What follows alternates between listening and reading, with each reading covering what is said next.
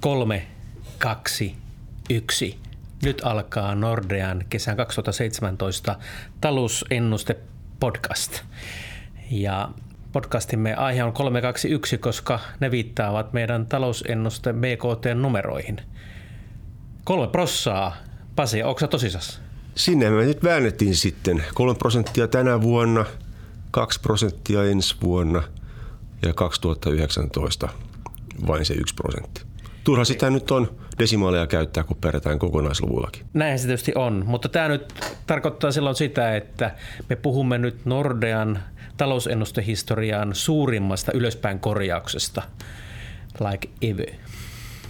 Varmaan aika lähelle menee. En, en itse ole koskaan ollut tekemässä ainakaan ellei sitten joku edeltäjä ollut tekemässä näin isoa. Varmaan alaspäin korjauksia on Niin sä olit vuonna 20, 2009 kuitenkin täällä kuvioissa. En ollut 2010. No niin, no, mutta sä et ollut sitten tekemässä sitä 2009 korjausta, kun oli alaspäin varmaan aikamoinen, kun se, se, se kurjuus valje, valkeni. Mutta nyt meillä on valkenemassa tämä ihanuus, että Suomen talous kasvaa tänä, tänä vuonna tosiaankin kolme prosenttia. Miksi näin? No siinä on monta syytä.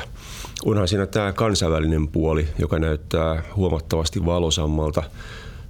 Globaalit näkymät on hyvät. Mehän on tässä jo aikaisemmin korjattu näitä kansainvälisen puolen lukuja ylös. Maailmankauppa alkaa vihdoin kasvaa kunnolla.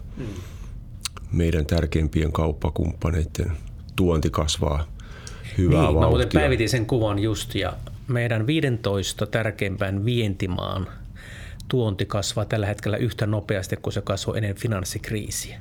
Eli sieltä tosiaankin kysyntä kasvaa, jos vain kilpailukykyä on ottaa sitä vastaan. Joo, toi on kyllä jännä siis kysyntämittari vienille tuommoinen, että katsotaan, että miten meidän kauppakumppanit kasvattaa omaa tuontia. Ja totta kai siellä täytyy olla kysyntämittari.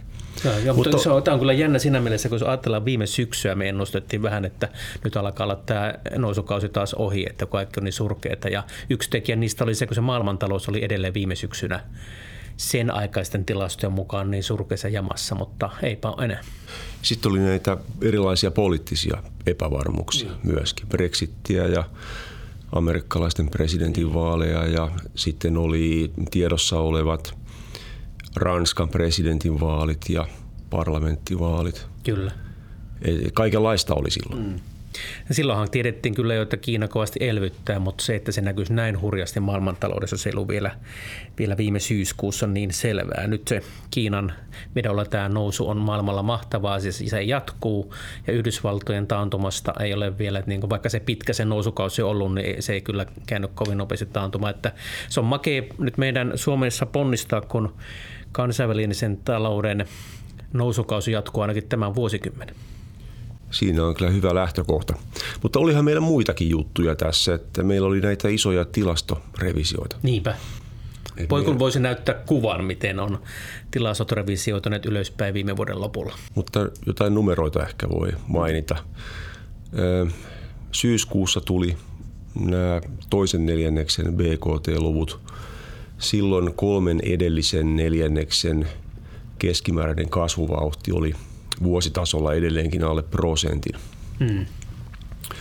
Sitten tuli joulukuussa kolmas neljännes ja maaliskuussa tuli neljäs neljännes. Ja kun verrataan siihen samaan ajankohtaan, eli katsotaan sitten neljä neljännestä taaksepäin ja viisi neljännestä taaksepäin, niin keskimääräinen vuosikasvu oli 1,6 prosenttia. Ja nyt kun tuli kesäkuun alussa nämä ekan neljänneksen luvut. Jotka oli aivan poskettu. Niin, niin sitten meillä onkin kuuden viimeisen neljänneksen keskikasvu 2,4 prosenttia. 2,3 se taisi olla, mm. joo. Ja sitten oli niin, että jos otetaan kolme viimeistä, niin sehän on peräti 3,4 prosenttia vuositasolla. Eli on se kiihtynyt ihan älyttömästi. Kyllä. No nyt me ei ennusteta kuitenkin sitä 3,4 vaan kolme, koska oli siellä myös sellaisia vähän ää, hämärän oloisia osia siinä viimeisi, viimeisimmissä BKT-luvuissa. Siellä oli ennen kaikkea siis kulutuksen puolella tämä, että palveluiden kysyntä kasvoi ekalla neljänneksellä 2 prosenttia edellisestä, mikä on sitten jo reippaasti päälle 8 prosenttia vuositasolla. Ja, ja meillä on tietoa siitä, että viimeisen viiden vuoden aikana kolme tai neljä kertaa on nimenomaan ensimmäisen neljänneksen ennakkotietoja palvelukysynnästä korjattu jo kuusi viikkoa myöhemmin uudestaan alaspäin. Mm. Et siellä on ollut aikaisemminkin tämä samanlainen piikki, mikä siellä on nyt, ja sitten se on yhtäkkiä häipynyt kuusi viikkoa myöhemmin. Mm. Ja jotain tämän tyyppistähän me sitten odotetaan, että tapahtuu jälleen kerran. Joo. No nyt kuitenkin me ollaan nostettu enemmän kuin kaksinkertaiseksi tämän vuoden talousennuste 1,3 3,0. Mitäs kysyntäeräissä eniten revisiot ylöspäin? Meidän pitäisi varmaan ensin mutta siitäkin, että mitä me voitaisiin ylipäätään ennustaa. Kun toi, siis se datahan on kuitenkin tarkistunut aika paljon, että sitä on paitsi että se nousu on kiihtynyt itsessään, niin niitä numeroita on myöskin korjattu. Mm. Aikaisempia neljänneksiä on vedetty ylöspäin sillä että se nousu näyttää paljon jyrkemmältä. Ja jos nämä nykyiset luvut olisi valmis hyväksymään tollaisena kuin ne on, ja olettaisi, että loppuvuonna on nollakasvua joka neljänneksellä, niin me päästään silloinkin kahden prosentin BKT-kasvuun. Mm. Eli kaksi prosenttia rupeaa olemaan tämmöinen tekninen alaraja sellaiselle ennustajalle, joka uskoo nämä luvut. Niin, kyllä. Kyllä. Mutta mitä me nyt sitten korjattiin? Niin, ja tuohon vielä sen lisäksi, että, että tuota, vaikkei ihan kaikkiin lukuihin uskokkaan, niin 2 prosenttia alkaa olla aika minimi. Pitää olettaa jo aikamoinen talouden taantuma, yhtäkkinen shokki alaspäin, että jäätäisiin kahdesta prosentista alaspäin. Niin, niin ei, meillä ei ole mitään syytä ajatella, että se tyssäisi nyt mm. tähän, vaan kyllä se tietysti meidän mielestä jatkuu. Joo. Niin, mitä, mikä erä nousi eniten? Siellä on noussut vienti tietenkin, sitä on korjattu ylöspäin – on korjattu investointeja oikeastaan monikin tavoin, asurakennusinvestointeja, muuta talon rakentamista. On korjattu kone- ja laiteinvestointeja aika paljon ylöspäin, koska siellä on nyt aikamoinen nousu itse asiassa parasta aikaa päällä. Mm. Ja sen lisäksi kyllähän on pikkusen kulutustakin täytynyt tarkistaa ylöspäin, kun sekin on kuitenkin mennyt varsin mallikkaasti. Tavallaan niin kaikki nyt kasvaa sekä maailmantaloudessa että, että Suomen taloudessa, mutta ehkä se merkittävin käänne tavallaan tämän talven aikana on siinä, että nyt vienti on lähtenyt tukemaan sitä kotimaista kulutusta, kotimaista kysyntää sekä kulutusta että investointia. Meillähän oli jo aikaisemminkin se näkemys olemassa, että kotimainen kysyntä kasvaisi tänä vuonna hitaammin kuin viime vuonna ja ensi vuonna hitaammin kuin tänä vuonna. Eikä me olla luovuttu tästä ajatuksesta, mutta on kuitenkin jouduttu nostamaan ja ihan ilollakin nostetaan kummankin vuoden kasvuarviota ylöspäin. Ja sitten siihen rinnalle on tullut tämä pirteämmältä näyttävä vienti, eli vienti paikkaa enemmänkin kuin mitä kotimainen kysyntä hidastaa tänä vuonna. Joo. Ja ensi vuonnakin. Ja, ja totta, kotimaista kysynnästä myös semmoinen yksi tosi lupaava ja iloittava piirre on se, että investoinneissa nämä T&K-investoinnit, ne ei enää vähene, vaan niiden pohja on vähän niin kuin saavutettu ja kenties pikkuhiljaa päästä ylöspäin siinäkin erässä. Siellähän oli oikeastaan aika jyrkkä toipuminen ensimmäisellä neljänneksellä. Ja vaikka nyt ei ehkä luottaa siihen, että se tuommoista vauhtia menee ylöspäin ja vaikka vähän pudottaa sitä – polkua alaskin päin sieltä, niin pakko se on uskoa, että nekin on tässä nyt pikkuhiljaa piristymässä. Mm. No tästä vuodessa tulee, tulee makea, tota, mutta, mutta sitten niin kuin otsikkomme kuuluu, niin sitten kolmosesta muututaan kakkoseen ja sitä kautta ykköseen. Ää, miksi ensi vuonna enää kaksi? Kyllä kai se lähinnä tulee siitä, että kotimainen kysyntä kasvaa pikkasen hiljempaa on vaikea ajatella, että jos me nyt on vedetty vaikka asurakentamisen kasvuvauhti päälle kutoseen tänä vuonna viime vuoden päälle yhdeksikön jatkoksi. Ajatellaan, että muu talojen rakentaminen kasvaa vieläkin kovempaa vauhtia.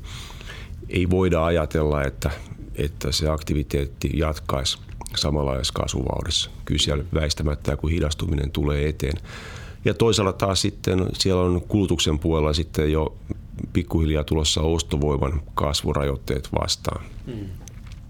Kotitalouksien tulokehitys vaan näyttää jäävän sen verran vaatimattomammaksi, että, että paukkuja nopeampaan kulutuksen kasvuun ei enää ole. Mm. Kyllähän luottamus on kova kuluttajilla ja silloin säästäminen vähenee ja jopa säästä, säästöjä vähän puretaan, mutta että sekään ei voi jatkua sitten loputtomiin, että jossain vaiheessa pitää tulla myös lisää tuloja, mutta toisaalta meillä ei ole myöskään varaa niitä tuloja eli palkkoja nostaa, jos me halutaan siitä viennistä pitääkin. Näinhän se on, joo. Ja tässähän tuleekin tälle vuoteen, tähän vuoteen aika tämmöinen matala ansiotason nousu. Ansiotasoindeksihän nousi ekalla neljänneksellä vain 0,3 prosenttia. Hyvä, jos päästään puoleen prosenttiin koko vuonna, kun sopimuskorotukset on tietysti matalia ja liukumat kohtalaisen matalia ja sitten siellä on vielä ylimääräisenä jarruna tämä julkisen sektorin lomarahojen leikkaus, joka muuten kuulijoille tiedoksi niin jaetaan – tasan sinne vuoden lukuihin jokaiselle neljännekselle. Eli se on siellä nyt jo osittain mukana. Mm. Mutta sitten tämä, tämä mainitsemasi kova kuluttajien luottamus ja, ja, ja tämmöinen yleinen hype ja hyvät talousluvut, niin varmaan näkyy jollain tapaa palkkaneuvottelussa. Mm. Siinäpä se. Siinäpä se. Ja tota, ajattelen, että käsitellään ne palkkaneuvottelujen paineet ja, ja se realismi niissä sen jälkeen, kun keskustellaan vielä myös sitä vähän pidemmästä aikavälistä, myös sitä vuodesta 19, jolloin, jolloin kasvu on tuota, näillä näkymin alkaa lähestyä sitä niin sanottua potentiaalista kasvua, sellaista kasvua, jolloin ei ole enää vapaata kapasiteettia käytössä ja, ja talous kasvaa sen mukaan, minkä verran työvoima lisääntyy ja minkä verran sitten sitä työvoimalla pystytään tekemään – tuotosta, eli, eli mikä on sen tuottavuus. Ja, ja nyt sitten näillä näkymin se vapaa kapasiteetti ja tämä tyhjäkäynti tavallaan poistuu Suomen taloudesta jo vuoteen 19 mennessä, jolloin, jolloin sen jälkeen ei ole työttömiä sillä tavalla ää, vapaana, että olisi helppo lisätä työtunteja, vaan se työtuntien määrä kehittyy sen mukaan, mikä työikäinen väestö tai työvoima ylipäätään kehittyy, ja sehän me tunnetusti ikääntyvässä Suomessa tiedetään, että se vähenee. Ja nyt kun tuottavuuskasvu on ollut hyvin lähellä nollaa Suomessa sieltä finanssikriisistä alkaen, niin siinä ei ole näköpiirissä selkeää piristymistä. Eli, eli näiden kahden tekijän vuoksi se vuoden 2019 kasvu tosiaan alkaa olla enää sitä potentiaalista kasvua, joka on noin prosentin. Ja, ja jos me tällaiseen profiiliin nyt lisätään nämä tämän vuoden mahtavat näkymät, joka ta- tavallaan antaa sitten aihetta olettaa, että palkkoja pitäisi kikyn, kikysopimuksen jälkeen nostaa paljonkin, mutta se näkymä on se, että se kasvu ei tule jatkumaan samalla tavalla, vaan se tulee hiipumaan, niin silloin väärää talouspolitiikkaa se, että me nyt heti ulosmitattaisiin tämä yhden vuoden nopea kasvu. Ja ottaen vielä huomioon se, että palkat ovat nousseet sieltä 2007 vuodesta asti hurjasti nopeammin kuin kilpailijamaissa ja toisaalta taas BKT on laskenut niin paljon, että vaikka me nyt tänä vuonna kasvetaankin ehkä nopeammin kuin Ruotsi, niin sitä kymmenen vuoden aikana on kertynyt tulla sitä takamatkaa niin paljon, että meidän kyllä pitäisi yrittää vaalia tätä nopeaa kasvua tästä pidempään. Kymmenen vuoden aikana Ruotsin talous on kasvanut 15 prosenttia ja Suomen on supistunut 2 prosenttia niin, suurin piirtein. Siinäpä se. Ja siksi on tuota turha, turha ajatella niin, että nyt olisi aika kaikki se tämän vuoden talouskasvu ulos mitata palkankorotuksilla. No ensi vuonnahan palkankorotuksesta puheen ollen, niin varmaan paineita tosiaan tulee sitä, kun kikysopimus on tehty ja talous kasvaa ja toisaalta myös inflaatio jatkaa varmaan prosentin, ää, prosentin tuntumassa, että se toisaalta sitä, jotta ostovoima ei pienenisi ensi vuonna, niin sieltä tulee jo tiettyä painetta nostaa nimellisiä, nimellisesti palkkoja. Voisi kuvitella, että palkansaajapuoli haluaa vähintään sen inflaation verran mm. itselleen lisää palkkaa, eli mennään prosentin, vähän yli prosentin palkankorotuksilla. No, voi sitten miettiä, että mikä on sopimus palkkojen nousun mm. osuus ja paljonko siihen tulee liukumaan päälle. Niin. Mutta ei varmaan puolitoista prosenttia ole kauhean kaukana haettuna ansiotason nousulla. Mutta sitten jos me ajatellaan, että nyt me tiedetään, minkä verran suunnilleen Ruotsissa ja Saksassa palkat nousee, se nousee noin paria prossaa liukumien kera. Niin se, jos meillä nousee puoli toista, niin se on aika vähän, mitä me saadaan sitten enää ensi vuonna kiinni Ruotsi ja Saksa. Kyllä, kyllä. Siinä nousee niin kuin entistä tärkeämpään roolin se, mitä sanoit tästä, että jos talous kasvaa sen prosentin verran jatkossa ainoastaan, niin eipä sillä hirveästi rahoiteta kaikkia hyviä asioita. Ei sillä kerätä kovin paljon lisää verotulojakaan. Joo. Ää, tota, me aloitettiin tämä juttu sillä, että julistettiin tämä historiamme suurimmaksi ylöspäin revisioksi Nordeassa – Ää, ja sitten me ollaan vähän käyty läpi sitä, että mitkä erät täällä on noussut, niin, niin sanopas nyt, Pasi, olet pitkän linjan ekonomisti ja tehnyt ennustetyötä pitkään, niin miksi helkkarissa näitä aina pitää revisioida näin kauheasti? Miksi me, osata, miksi me koskaan onnistuta just ennustamaan nappia oikeita lukua? Me varmaan ei muun muassa koskaan nähdä etukäteen näitä talouden käänteitä. Me, me tiedetään, mehän on siitä monta kertaa puhuttukin, että me tiedetään, että kohta sieltä varmaan tulee käänne ja me taas ihmetellään, että noinko nopea se oli. Eikä mm. pysytä ollenkaan niissä mukana. Ja tietenkin meillä on aina ongelmia myöskin sitten niiden käänteiden arvioimisen ajoittamisessa. Eli mm. saadetaan arvailla niitä ajankohtia vähän pieleen, että koska ne käänteet tulee, mutta aivan varmasti ainakin me yleensä aina arvioidaan väärin se, että miten voimakkaita ne on. Mm. Niin, niin, tulivuori purkautuu, mutta ei tiedetä juuri milloin ja miten voimakkaan. Mä oon joskus miettinyt, että se on neljä syytä, miksi talousennusteet menee pieleen. Yksi on, on tietenkin se, kun yleensä ennusteet annetaan pistelukuina, että se on 3,0 ja se on siinä. Niin tilastollinen todennäköisyys sen tämmöille pisteestimaatin toteutumisella on pyöreä nolla, koska, koska tilastotiedehän perustuu siihen, että meillä on joku luottamusväli ja sille annetaan sitten tämä sitten se tota, toden, äh, tavallaan se virhemarginaali, että miten se, miten se voisi toteutua. Ja nyt jos, jos meillä ei ole tätä tällaista tota, haarukkaa, minne me se ennustetaan, niin siihen väliin ei jää mitään todennäköisyysmassa. Mutta sitten on myös kolme, niin kuin vähän puhut tuossa, niin siinä on, sitten siinä on näitä muita tekijöitä. Mä yleensä itse tota, jaettanut kolmen osa, että meillä on semmoisia shokkeja, joita ei voi kertaakaan tietää etukäteen, koska jos ne tiedettäisiin, niin voitaisiin reagoida. Toinen juttu on se, mitä jo äsken käsiteltiin, että tilastohistoria vaan muuttuu aivan hirveästi. Ja, ja sitten kun nämä on otettu huomioon, niin sitten se kolmas virhe voi tulla siitä, että välillä vähän se näkemyskin on väärä, mutta se, sehän ei tietenkään meille koskaan tapahdu sellainen. Niin, sitten on tämä ihmisten käyttäytyminen. Tämä on kuitenkin käyttäytymistiedettä omalla tavallaan, niin. että Kyllä. saattaa yritykset ja ihmiset reagoida yllättävillä tavoilla välillä. Valtiovarainministeriöllä on, on mielenkiintoinen kuva viimeisimmässä oman äh, tavallaan ennustetoimen tavallaan ennustepoikkeaman raportissa siitä, kuinka tilastohistoria muuttuu paljon. Siellä on esimerkiksi kuva siitä, kuinka vuoden 2011 ensimmäinen neljännes, kun se tuli ensimmäinen tilastokeskuksen julkistus, niin se oli 0,8 prosenttia, siis kasvua edellisestä neljänneksestä.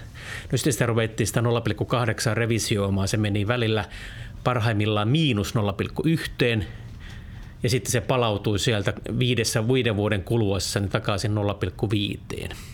Eli yhden neljänneksen kasvussa voi olla 0,9 prosenttiyksikön tilastotarkistus, joka on tietenkin vuositasolla, niin se on 3,5 prosenttia.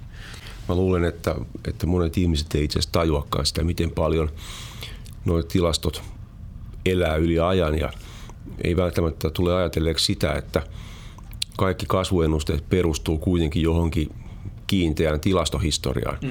Että niitä kasvunumeroitahan ei voi heittää tuolla lonkalta, vaan ne täytyy perustaa johonkin vahvaan perustaan, lähtölavaan. Mm. Ja jos se lähtölava sitten elää ja hyppyrin nokka muuttuu toisen muotoiseksi, niin, niin kyllä ne ennusteetkin muuttuu. Niin, kyllä. Näin on. Meidän, me, me ollaan vasta päivitetty meidän omia äh, ennusteen osumis, osumatarkkuuksia ja, ja näitä ennustepoikkeamia, niin keskimäärin vuodesta 2005 niin meidän talousennuste on poikennut toteutuneesta vuositasolla 1,1 prosenttiyksikköä joka on tietenkin aika pieni luku verrattuna siihen, miten paljon itse asiassa koko tilastohistoria muuttuu. Että siinä mielessä tämä on ollut ihan kohtuullista. Tässä 1,1 prosentissa tosin ei ole vuon, mukana vuotta 2009, jolloin, jolloin tota, oltiin aluksi silloiset Nordean ennusteet aika pielessä. Mutta no niin normaaliaikoina tämä on ollut se meidän tilastopoikkeama. Toi korostaa minusta sitä, että, että niin päätöksentekijöiden ei koskaan pitäisi itse asiassa tuijottaa pisteestimaatteja. Mm pitäisi aina miettiä, kuunnella niitä tarinoita, mitä kerrotaan, että miten ajatellaan, että talous kulkee eteenpäin. Ja sen lisäksi sitten olisi ehkä hyvä varautua siihen, että tapahtuu jotain ihan muuta. Kyllä, näin on. Ja siksipä myöskin niin kun palatakseni tähän palkkakeskusteluun, niin nyt kun nämä talousennustaminen on äh, niin kuin väistämättä luonteelta epävarmaa, niin nyt ei kannata niitä senkään takia niitä palkkavaateita nyt asettaa sen mukaan, mikä on positiivisimmillaan tämä näkymä. Koska jos se meneekin sitten jääkin heiveröiväisemmäksi se kasvu, niin silloin tuota ollaan taas suurissa vaikeuksissa. Eli tota, tässä lopuksi voisi toi, lähettää vain sellaisen toiveen, että – että palkkavaatimukset pysyy, pysyy kurissa, mutta myöskin sitten hallitukselle voimia ja jaksamista sen mukaan, että, että jotta se vuonna 19 se yhden prosentin kasvu ei toteutuisi, niin meidän pitäisi pystyä tekemään näitä rakenneuudistuksia nyt per heti niin voimakkaasti, että se potentiaalinen talouskasvu nousi sieltä yhdestä prosentista. Täsmälleen näin. Tähän onkin hyvä lopettaa. Hyvät ystävät, kesä tulee ja, ja juhannuksi onko, juhannuskin on kohta, niin jatkamme sitten kesän jälkeen podcastin merkeissä. Moi moi. Moi.